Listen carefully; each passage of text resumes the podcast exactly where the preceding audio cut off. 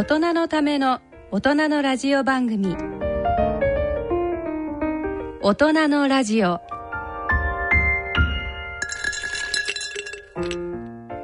ご機嫌いかがですか？坪田和夫です。えー、ご機嫌いかがですか？西澤邦弘です。こんにちは久保田恵里です。この時間はご機嫌をテーマにお送りしていますということで我々令和初でございます、ね、ついに令和来ましたね、はい、なんか、令和っていい名前のようになんか感じてきた。ね。ねあなんか、うん、あのどういうふうにこう馴染んでいくのかね。そうですね。であのほら例えばよく我々もね、うん、それって昭和っぽいよねって言うじゃないですか、うん、でもまだ平成っぽいよねって分かんないじゃないですか、分かんないですねいつ頃どのくらい令和を生きたら、うんうんうん、あれって平成っぽかったよねって言えるようになるんでしょうね、ね、あ面白い考えね。ね。やっぱり10年ぐらい経ってるからね絶対そうですよね、うん、もうちょっとなのかもね、うん、うん、だからやっぱり令和10年ぐらいにならないと、どっちがその昭和らしさと平成らしさって区別がまだね、うん、きっとつかない、ね、でも多分あのその外国の方に昔、昭和ってどういう意味か知ってるって言ったら、オールドって言われちゃって。オールド？だから古いっていう意味だと思っててその時代のな名称じゃなくて。いやでもそれは正しいね。いや正しい。そのぐらい昭和っぽいねっていうことはオールドだねって言っているっていうことで。僕ね今当然思い出したんだけど神武神武水税安寧伊徳交渉公安高齢高原開花水神とかね。結構百何十覚えたのこれ。今当然その時ね 歴史歴史100点だった。昭和の受験グそうそうそう、ね、今はググればいいんです。そうです、ね、あなたその確かに学校によってどこまでそういうのをね、覚えるかっていうのはあるのかもしれないですけどね、うんうん、って思い出したなるほど。それは慶応教育ですかね。違う違うそれ両国小学校のあの慶応のお受験する時。あすごい、6年生。そうですね。受験勉強。受験勉強。でもなんかそういうのって頭に入れて入ってるとなんとなくそういろんな時代がこうパンパンパンって出てくる分かりやすくていいですよね。その南北朝時代どう覚えていらっしゃったんだろうかとかね まあまあそういう話。はい、はい、ということで、はい、あの最近の話題なんか、えーと西澤さんがプロデュースに関わったという、そうなんです、あのまあちょっと、えー、一応あるメーカー、まあ、武田薬品っていうあの皆さんよくご存知のあのまあ大きな製薬メーカーの本社ビルがですねあのまあもうできてこれはあの少し経ってるんですけど、うんうん、あの三越前っていうねあの半蔵門線とか銀座線の駅のあのコレドっていうところの裏に大きなビルができたんですね、うん、それであの坪田先生ともあの講演にしてらっしゃる佐藤柏さんがコンセプトデザインされたビルなんですね。でその1階にフリーであのいつでもこう、えー、平日の10時から6時まで夕方の。いつでも入ってご覧にいただけるライフシアターっていうのができたんです、えー、武田ライフシアターっていうんですけどでこれはもう武田としてもあの全くその事業とは全く関係なくライフサイエンスの、うん、あの最前線を、えー、もっとみんなに分かりやすく伝える場にしたいということで、であのありがたいことに私たちもその、プロジェクトに関わらせていただいて、でいろいろと議論した中でやっぱその食べ物を入り口にいろんなものを語れるっていうのと今本当にこの10年20年で最前線のサイエンスになったということで、うん、腸をテーマにしました。であの学術的な監修はあの慶應義塾大学の福田真嗣先生にしていただいて、うん、で15分ぐらいのストーリーなんですね。うんであのその画面が結構すごいです。これぜひ見ていただきたいんですけど縦3メートル横10メートルの1枚の LED なんです、うん、でここに 4K 動画を上映するんで、うん、結構な綺麗な大迫力、ね、大迫力です。あのなんでまあそれその腸が一体な何をあの持って健康を維持してるんでしょうねとか中にいる菌たちはどんなやつらがいて何をしてるんでしょうとか、うん、中にはこう便毛がついて泳いでいく菌もいたりいたりとか。であのまあそのどんな食品を食べたらいいかみたいなのが入ってきたり、うん、えー、その陣地取りの話が出てきたりつくあの短鎖脂肪酸っていうのは作ってて実はこれがいいことしてるんだよとか。で最後は、えーまあお楽しみですね。見ていただいて。そうですね。ねちょっと連休中なのでそうですね。ちょっと今あの今はお休みなの今日はお休みかもしれない、うん、そうですね。まあなんでちょっと平日に行かれた時にね、うん、見ていただけると。ねあの武田のホームページでもさっきあの私も見てみたんですけれども、はい、そのムービーの一部が公開されていて、はい、すごいあの小さいがあの、まあ、PC の画面で見てもすごい綺麗で、えー、あれが大画面だったらすごい迫力だろうなと、うん、おそらくそのお子さんもね一緒に見ていただいて楽しいかなと思いますんで、うん、素晴らしいね。これだからあの武田にとってみれば、はい、えーと、CSR の一環、ね、そうです。まさに社会貢献ですね。社会貢献でね、うん。えー、あのこの番組、えーと、今まで健康と運動とか、アンチエイジングでしたけど、えー、あの僕もえー、先々月にビジネススクールを卒業したので少しありがとう少しあのそうなんかもしかしてリスナーの人の方がね、うん、あの経営者の方が知ってる人いるかもしれないけど、えー、ちょっと坪田が少しうんちくも、えーかけさせていただこうかな。それでついやっぱり CSR についてはね学んだばっかりなので、なんでこういう企業が、あのいわゆる CSR コーポレートソーシャル・リスポンサビリティ、こんな無料でイメージを上げていくのかと。でそれは、えーとまあ、社会お金を儲けるだけじゃなくてそれをプラスにしようと。ですごく面白いのは、えーと、CSR って自分の本業とあんまり関係ないとこでやるっていうの結構多いんですよ。でこれもあれでしょ？これたまたま蝶の映画やってるけど別に他の映画もやったりするんでしょ？あの今回はこれなんですけど、うん、あのおそらくあの1年ぐらいの時期で、新しいまた、テーマと新しい画像に変えてったりします。あとさっきあの西谷さんとお話ししていたらやっぱりこれコンセプトとしてあまり事業に関係ないところをあのやりたいだからまさにそれ CSR ですね、うん、ところがもう一つ CSV っていうのはこれ、あの僕は非常に好きな概念なんだけど、本業と関係あるところで社会貢献しようと。えーと CSV はね、クリエイティング・シェアド・バリューっつって、会社の価値と社会の価値を一致させようと。そそれをこうもっとクリエイトして上げていくっていうことですね。そう。だから普通は今あの会社っていうのは、なんか社会にご迷惑かけてそれであの、まあ、お金を儲けてる、例えばたらハンバーグ売って、すごく肥満を作っちゃってるとか、タバコ売って、ちょっと健康害してると、うん、いわゆるこう社会的不経済みたいなものですよね。そう。で車メーカーも、えー、まあ、いくら排気ガスをあの規制するとはいえ、うん。うん、そういうもの空気を汚してるっていうところを、例えば車が通れば通るほど空気をきれいにするような、おそなお掃除車みたいのを作れば、それがいわゆる CSV に当たるって。いう、うん、でも CSV とかってやっぱりすごくなんか日本人にはもともとあった考え方？そうそうそう。いやそれは学んだけどでも一つ違うのは CSV ってやっぱりあくまでそれをやることによって儲けるっていうのが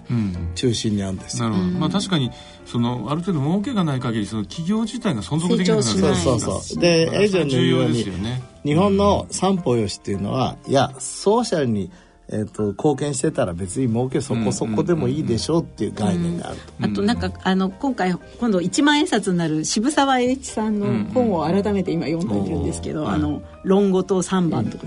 あれやっぱり CSV だなって本当に思います、それを持って資本主義を持って日本をどう強くするか、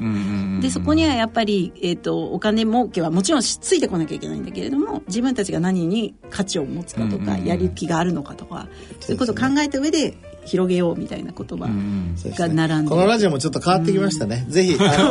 いや健康をかけるあのビジネスとかイノベーションという感じで健康を絡めながらぜひ話をしていきたいなと思っております、ねはい、まあ、だからね今まではまあその健康のサステナビリティを我々は考えてたわけですけど、うんうん、社会のサステナビリティもいわば社会にとっての健康みたいなものだし、うんうん、企業のその今の CSV を持って生きていくっていうのはその企業の健康性がいかに高いかってことでもありますもんね。うん、そうですね。あの、うん、その会社100年企業とか長生きするには、うん、やっぱり CSV のように社会にサポートされないと多分ですよね。ということで、そういう話もね、ねあの、はい、令和元年になりましたことですし、はい、新しい形で。新規一 令和。はい。ということで、えー、今月もどんな月になりますでしょうか。それでは大人のラジオを進めてまいります。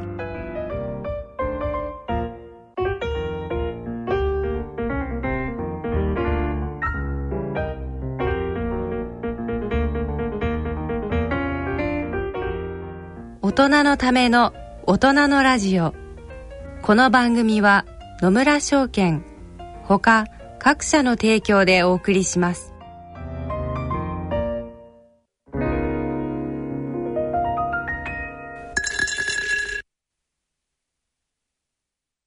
野村。第二の人生に必要なのはお金だけじゃないから。ゆったりとした旅を楽しみたい。健康はもちろん若々しさもまだまだ保ちたい。住まいをもっと快適にしたり相続のこととかもしもの時のことも考えておきたい。セカンドライフのために知りたいことってたくさんありますよね。あなたのハッピーなセカンドライフのために。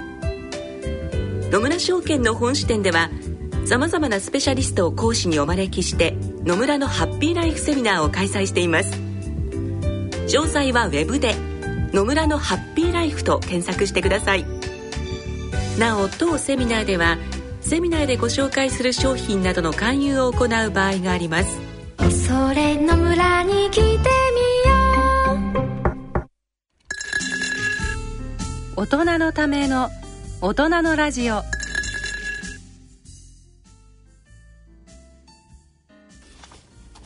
えー、健康医学のコーナーです。えっ、ー、とこのコーナーではユニークな医学論文やあの学会発表の話をお伝えしてるんですけれども、はい、坪田先生、ええ、この間あのちょうど眼科学会が先月ですね。え、ホットな、はい、ホットな話題がね。そうですね。まあやはり坪田先生に出ていただいている以上。目に関するホットな話題は必ずやはり ありがとうございます、えー、伺いたいので。そう日本眼科学会ってね、はい、あの京林大学の平方教授って、はい、まあ、慶応の僕の後輩にやったんだけど素晴らしい学会をね、うん、やってくれまして7,000人以上の人が集まってみんな勉強したんですね。延べじゃなくてもぜあの7000人が登録して、うん、今までで多分一番大きい学会になったと思うんですが。それいわゆる眼科の先生だけじゃない先生たちも。いや眼科の先生。あの、ね、1万4000人のうち半分の人がそこに来てる。すごいですね。最も重要な学会なんですけど、ね。はい、そこでね結構禁止のセッション。今まで禁止ってあんまりね、そのサイエンスとして語られてなかったんだけど、えー、突然、えー、すっごい増えてきて。いよいよ坪田先生がここ数年にわたっておっしゃってきたことが。だんだん。ちょうどね、うん、20年ぐらい前にドライアイをずっと地道にやってたら、うん、突然ドライアイみんながやりだして、うん、なんか先駆者として。ブームになったような感じをね感じますね、特にその、学会としてその禁止のセッションをそれだけ増やしたっていうのは、どういう理由だとかって何か説明はしてるんですか？あのね普通自分も学会運営したことあるんだけど、えー、そういう禁止関係のいろんな小録って言って、うん、その演題がい。っぱい集まったら、はい、ああこれはちょっとセッションやろうとああなるほどなるほど。つまり演題が増えたってことですよね。そう。それから社会的な、うん、あのー、まあいろいろ興味がね。研究とか、そうそういうのが進んできたりと、今年国際禁止学会をやるっていうのも一つには日本で9月にあるのでまあその前段階として日本の最先端情報を整理するみたいな意味合いはあったのかなと思いましたね。でなんかその中でも、あの私もえっ、と3日間参加してお勉強してたんですけれども、あのシンポジウムで一個大きい一番大きい会場で組まれたのがあって、でそこにはやっぱり、えーと、禁止の、えー、原因遺伝子をあの研究してる先生とか。京都大学のグループが遺伝子のね、童貞を話したりとか、うん。あとは、えっと、あれは鹿児島大学の先生です、結構環境因子と禁止みたいな感じで。そう。背が伸びると、その目が伸びますとか食べ物が良くなったから禁止になりますなりますか。その背が伸びると目が大きくなるんです大きくなるんですか？そう。そう。本当に？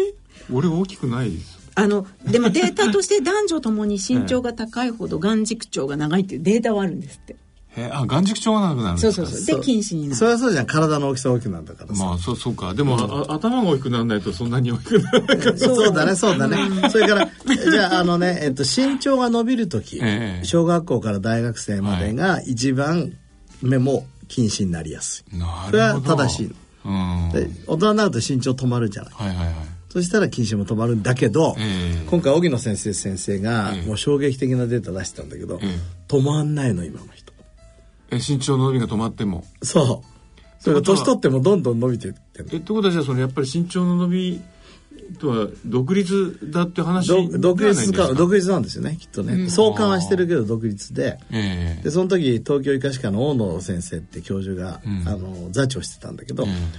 ということは近視とか関係なく、人類のその眼軸長ね、その目の大きさ、眼軸っていうのはちょっと分かりにくい眼って目。目に軸。軸ってあの軸ですよね。時空系の軸ですアクシス。アクシスの軸。眼軸が伸びていくと。どんどん伸びてだから身長がずっと伸びていくと同じように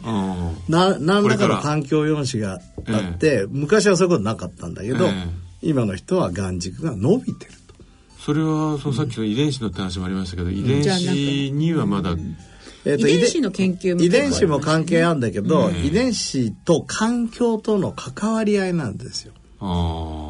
だって80%の人が近視になってるんですよ今。まあ、ということは遺伝子だけでは説明つかないでしょ。でもなんかエイジングみたいですね。ずっと成長し続ける。そうそうそうそうそうだからもしかしたらちょうど僕はそこ狙ってんだけど、近視は aging disease だとそうすると自分の領域で戦えるじゃない。ですか研究とか。つかでもねってことはその人類は、うん、あのどんどんこれから、うん。禁止化していく。が状態化していくと、うん、そう。ってことは人類はエイジングしているって、うん、あ面白いねそれ。え？ー、それねそれやだな。荻野先生たちの2万人ぐらいのデータだと、ええ、面白いことに1935年ぐらいからそれが起きてる眼軸が伸びていく伸びていくのが。1935年生まれぐらいの人から、ええ、35年ぐらいじゃない。35年生まれぐらいの人から、ええ。だんだんそういう人類が近視あの眼軸が伸びてきて。それはその身長と関係なくってことですか？いや身長とは関係あるかもしれない。それはそのデータはその時はないんだけど。だから35年1935年生まれの人が大体まあ10歳ぐらいになった時ってちょうど戦後直後ぐらいでねそのぐらいから変わってきたってことだよねきっと。それずっとその長くなる傾向はずっとあの右肩上がりで続いてるんですか？今世界的に続いてんで問題なんですよ。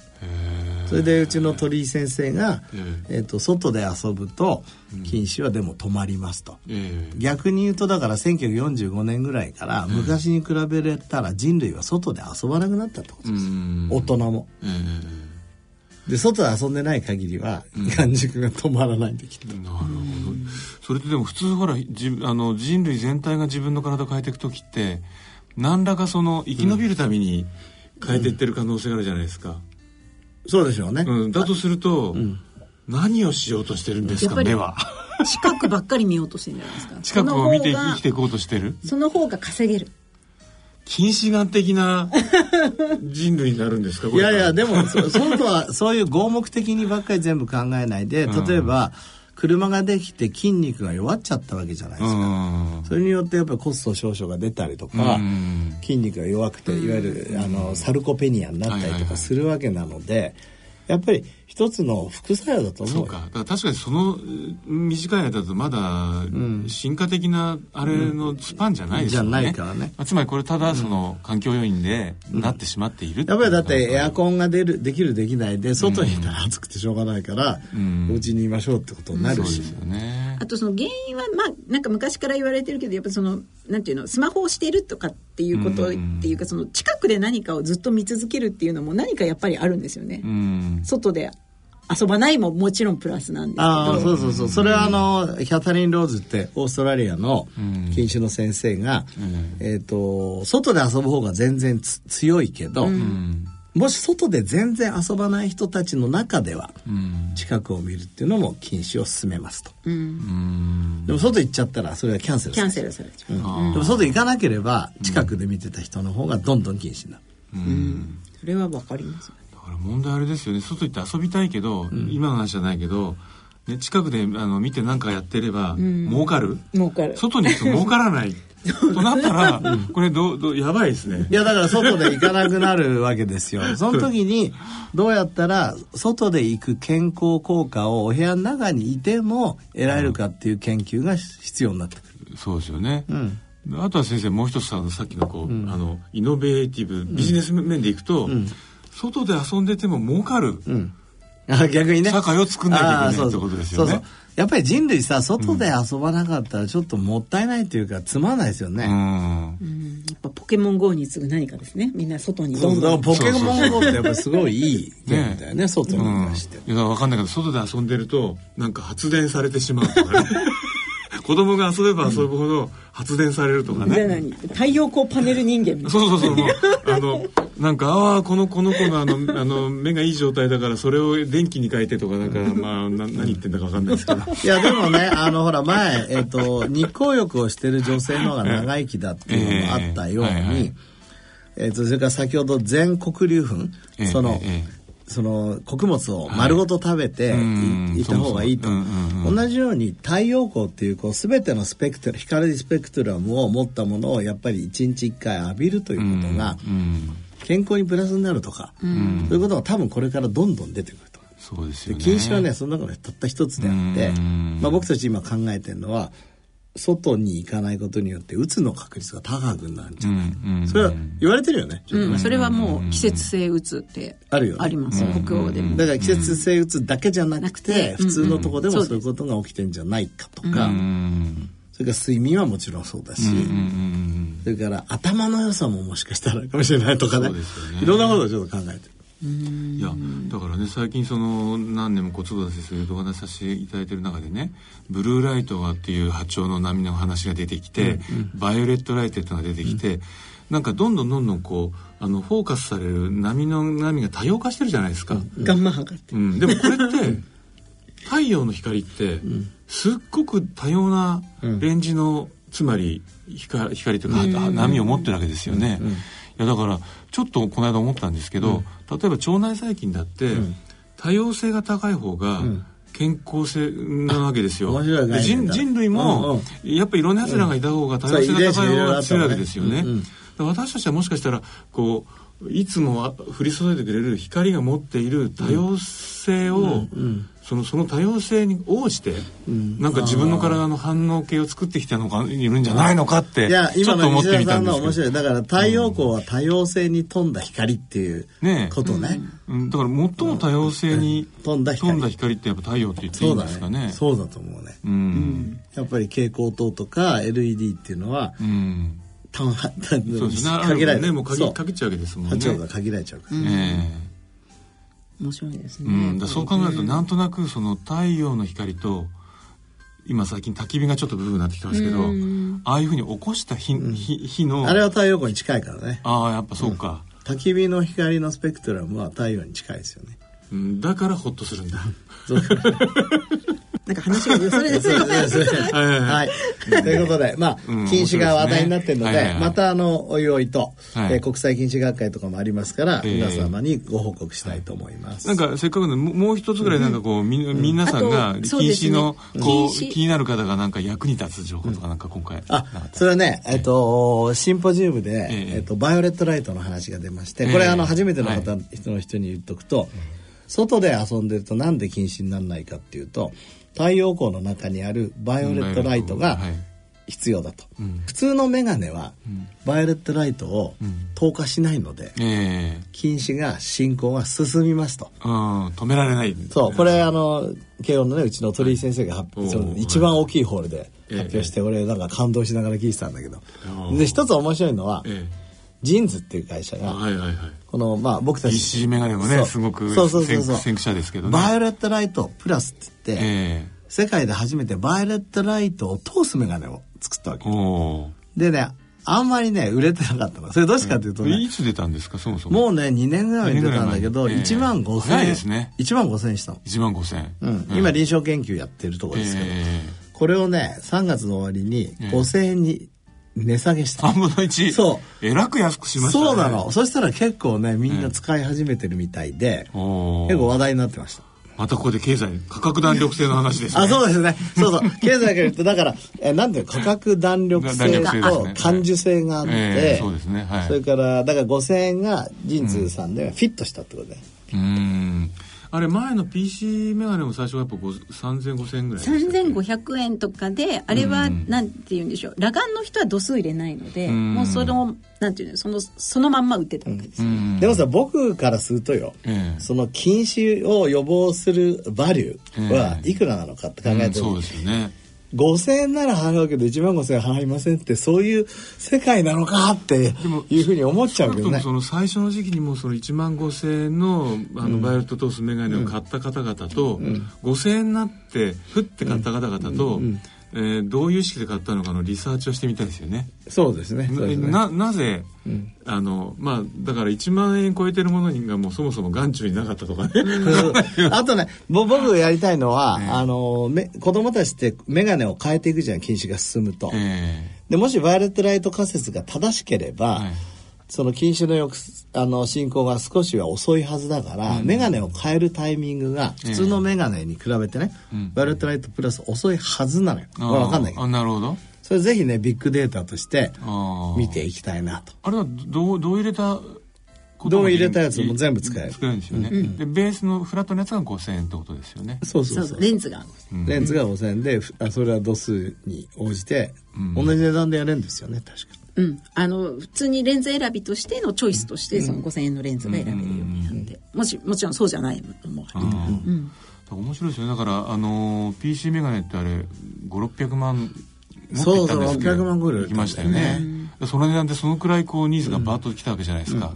今回こう何度も出ているお外遊びをしないであの禁止に悩んでる人たちが、あの少しでもバイオレットライト取り入れるための、これに一体、と PC とどっちが勝つか、ち ょちょっとなんかあの興味深いあのねさらにねじゃあ これ追加で言うと、えー、西澤さんがかけてる眼鏡ってオバールっていうの、えー、こう楕円形の、はいはいはい、でこのタイプはですね、えー、もし西澤さんのそれがバイオレットライト通さないとしたら、いいですか？正面から来た場合には99%ぐらいの差があるんだけど、横から入ってきた場合にはですね34割は通す。この眼鏡通すっていうかここ横から入ってくる、うん、まあそうですね。なんかすごい緩いあの防御力の弱い眼鏡です、ね、そう。だからまあ30%は横から入るとすると、うん、1日2時間じゃなくて6時間遊んでれば なんとか気にしましょうそうそうそう。えー、だからさ、オバール、オバールじゃなくてね、こういうなんか大きいやつあるじゃん。はいはい、大きい目の。なんか、あられちゃんみたいな。昔のあのー、あられちゃんみたいなやつ。はいはいはい。あれだとね、2割ぐらいしか入らないんですよ。そうすると、5分の1じゃない。えー、そうすると、2時間に相当するのは、えー、10時間。やばい。じゃあフィンガーファイブのアキラさん今もまたねやってますけどあの眼鏡いまだにこういう大きな下眼鏡あれでねちゃんと言って差し上げないといけないそうだね。西澤さんの眼鏡横から見ると結構目が見えてます、ね、そうそうそう。ひどいんですよねこれ。だからいやだからそれ多分健康にいいんだよ。健康にいい。いいえー、皆さん私の眼鏡です細小さいあの細いあの老眼鏡みたいな眼鏡なんですけどあのどうもちょっとはいいみたいです。でも6時間写真撮った時ここって矢印書いとこう。細い眼鏡。はい。いや。はい、まあ、いずれにしてもだからあれですね。あの今回その、えー、バイオレットライトのメメガネ、えー、5000円になって、えー、買った人がいっぱい出たと。出てきたこの機会にぜひあの私たちも私だ自分だったらね、いくらだって西田さん禁止の進行を抑えたいわけでしょ？抑えたいです。で今の概念先ほどちょっと話したように、ええ、大人でも伸びていくっていう概念があるから、だったらやっぱ変えた方がいいんじゃない？変えます、ね 遊びます、変えます。で、あと、やっぱり、あの、その辺の情報をね、もっと世の中に、まあ今も伝えてますけど、伝えてい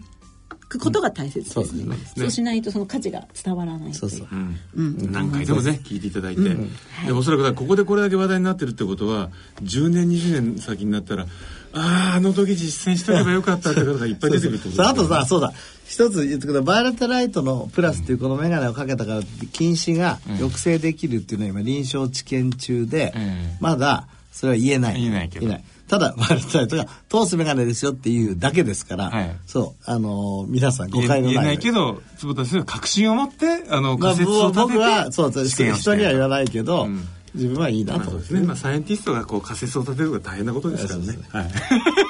ありがとうございます。はい。ということで、あの最近の学会から禁止の話題でした。は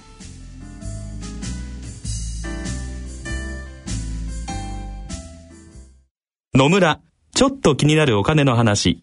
今回は在職老齢年金です。お父さん、定年後も働き続けるの？そのつもりだよ。どうして？在職老齢年金制度って知ってます？60歳を超えて年金をもらいながら勤め続ける場合ボーナスを含めた給与の収入や年金の額によって年金が減額されたりもらえなくなったりする制度のことだろその通りです。気をつけないといけないのは年金の支給額には直前の1年間にもらっているお給料の額が影響するということ。うん。いろいろなケースがあるから近くの年金事務所で確認した方がいいね。さすがお父さん。再就職に向けて万全ですね。まだまだしっかり働いて年金財政の改善に貢献したいね。でもお小遣いは減額ですよ。お金に関するご相談は、お近くの野村証券へどうぞ。それ野村に来てみよう。大人のための大人のラジオ。は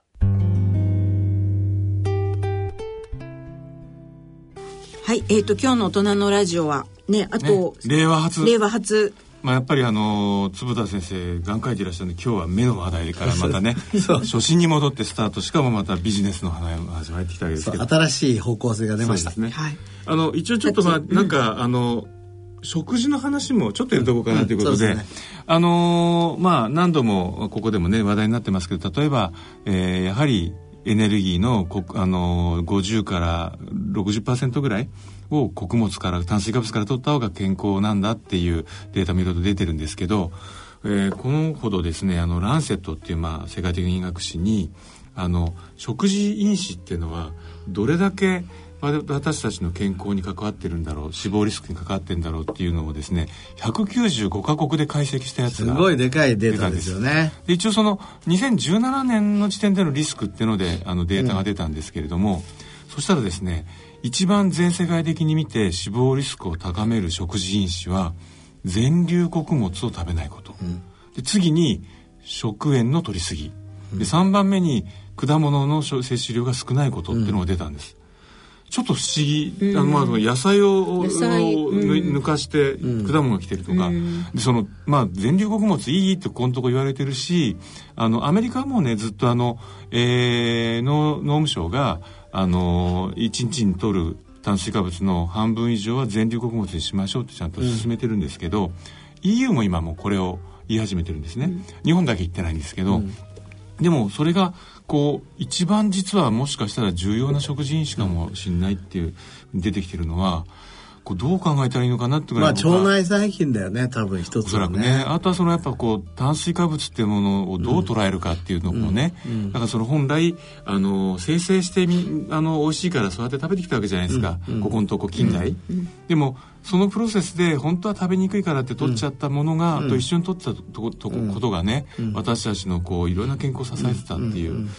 でね、そう考えるとね、まあ、もちろんあの私たちはずっと大麦とかもちろんいいなって言ってきたわけですけど、うん、日本人がずっと取ってる全粒穀物の代表って、うん、やっぱり玄米とですね、おそらくあの引きぐるみのそばなんですよ、うんうんうん、これはもうだからあの典型的なおそらく全粒穀物商品ですよね。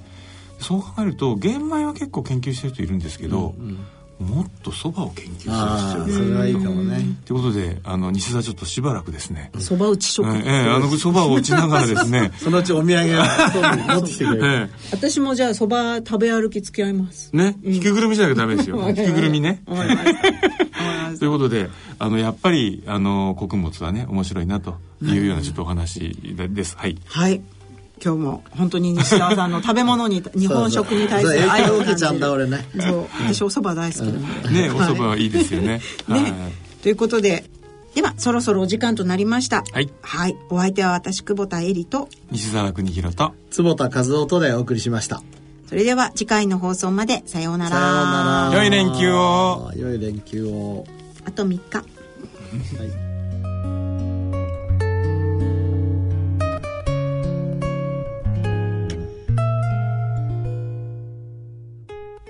大人のための大人のラジオこの番組は野村証券ほか各社の提供でお送りしました。